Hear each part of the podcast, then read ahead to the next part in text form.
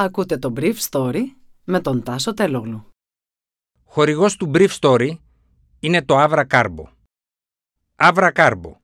Ένας εναλλακτικός τρόπος ενυδάτωσης για κάθε στιγμή.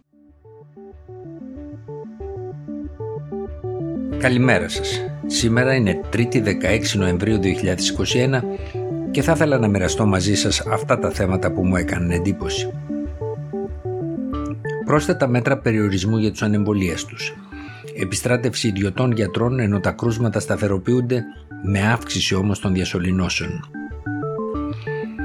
Η Μέρκελ τηλεφωνεί στο Λουκασέγκο ενώ η Ευρωπαϊκή Ένωση ετοιμάζει νέες κυρώσεις κατά του Μίνσκ. Η Πολωνία απορρίπτει πρόταση για τη συμμετοχή της Ευρωπαϊκής Ένωσης στη χρηματοδότηση του φράκτη έναντι του ελέγχου των Βρυξελών για τις συνθήκες των pushback. Η κυβέρνηση θα επιδώσει σήμερα τουλάχιστον 80 φύλλα σε παθολόγους και πνευμονολόγους από την κεντρική και βόρεια Ελλάδα σε μια προσπάθεια να ενισχύσει το κουρασμένο ιατρικό προσωπικό των νοσοκομείων του ΕΣΥ στις δύο αυτές περιοχές της χώρας.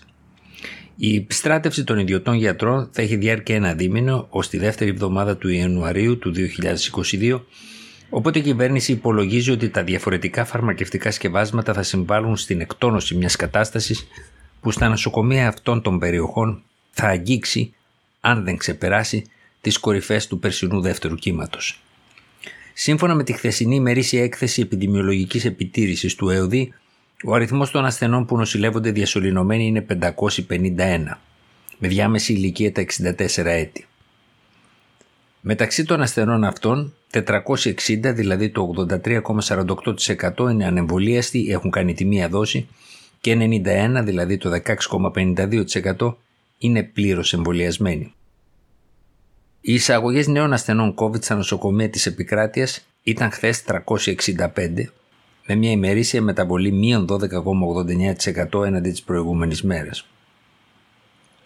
Ο αριθμός των θετικών διαγνώσεων έφτασε τις 6.950 και τα νέα θύματα της πανδημίας ήταν 72. Η πιο ενδιαφέρουσα ερώτηση που απευθύνθηκε στην πρόεδρο της Εθνικής Επιτροπής Εμβολιασμών Μαρία Θεοδωρίδου και τον γραμματέα της πρωτοβάθμιας φροντίδας Μάριο Θεμιστοκλέους αφορούσε την εκτίμησή τους για το αν δικαίως το τέταρτο κύμα της πανδημίας αποκαλείται πανδημία των ανεμβολίαστων. Και οι δύο ήταν πολύ προσεκτικοί στις απαντήσεις τους. Η κυρία Θεοδωρίδου είπε ότι ο όρος επιδημία ανεμβολίαστων δεν καθιερώθηκε από κανένα επίσημο φορέα οι παρατηρήσεις του τι συμβαίνει στην κοινότητα το καθιέρωσαν. Ο κύριος Θεμιστοκλέος από την πλευρά του πρόσθεσε ότι αυτό καθιερώθηκε εξαιτίας των αποτελεσμάτων. Γιατί σκεφτείτε ότι ακόμα και αν κάποιοι εμβολιασμένοι νοσηλεύονται είναι σε μονάδες εντατικής θεραπείας, αυτοί προέρχονται, συμπλήρωσε, από μια πολύ μεγαλύτερη δεξαμενή σε σχέση με τους ανεμβολίαστους. Δηλαδή ένας πολύ μικρότερος αριθμός συμπολιτών μας, το 20-25% του ενήλικου πληθυσμού ή το 30% του γενικού πληθυσμού δίνει τη συντριπτική πλειοψηφία στις απλές νοσηλίες και τις νοσηλίες της μονάδας εντατικής θεραπείας. Την Πέμπτη, εξάλλου, πρόκειται να ανακοινωθούν τα νέα μέτρα που θα αφορούν τους ανεμβολίαστους. Σύμφωνα με πληροφορίες μου, αυτά θα αφορούν τη δυνατότητα πρόσβασή τους σε κλειστούς χώρους που θα είναι αδύνατη χωρίς πιστοποιητικό εμβολιασμό. Χθες το βράδυ, μετά το προχθεσινό τηλεφώνημα του Υπουργού Εξωτερικών της Γερμανίας Χαϊκομά στο Λευκορώσο ομολογό του, ήταν η σειρά της υπηρεσιακής καγκελαρίου Μέρκελ να μιλήσει με τον Λευκορώσο δικτάτορα Αλεξάνδρ Λουκασέγκο. Φυσικά η είδηση διέρευσε πρώτα από τους Λευκορώσους που έχουν συμφέρον να δείχνουν ότι η Δύση συνομιλεί μαζί τους και ότι δεν είναι κράτος παρεία.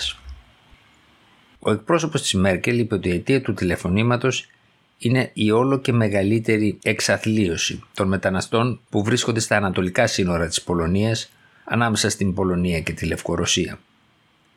Το θέμα μας, είπε ο εκπρόσωπος της Μέρκελ Στέφαν Ζάιμπερτ, είναι η δύσκολη κατάσταση στα σύνορα ανάμεσα στη Λευκορωσία και την Ευρωπαϊκή Ένωση. Σύμφωνα με μια είδηση της λευκορώσικης τηλεόρασης, η συνομιλία διήρκεσε 50 λεπτά και αφορούσε μεταξύ των άλλων το πώς θα επιτευχθεί ανθρωπιστική πρόσβαση στην περιοχή αυτή ώστε να ανακουφιστούν οι μετανάστες που βρίσκονται εδώ και μέρες σε θερμοκρασίες κάτω από το μηδέν κατά τη διάρκεια της νύχτας.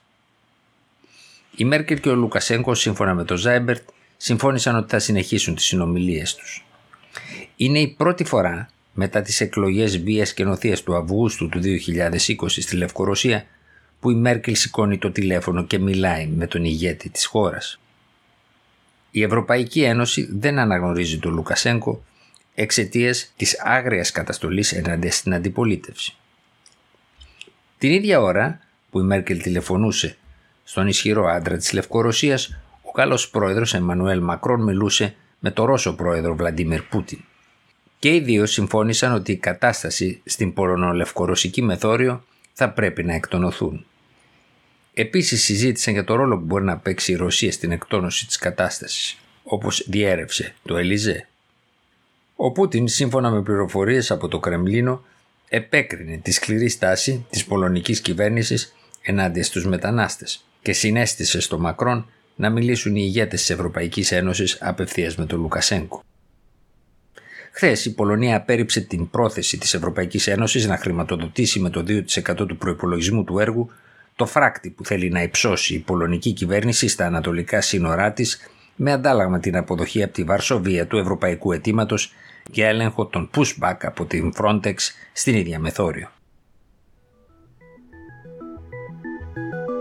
Ήταν το Brief Story για σήμερα 3η 16 Νοεμβρίου 2021.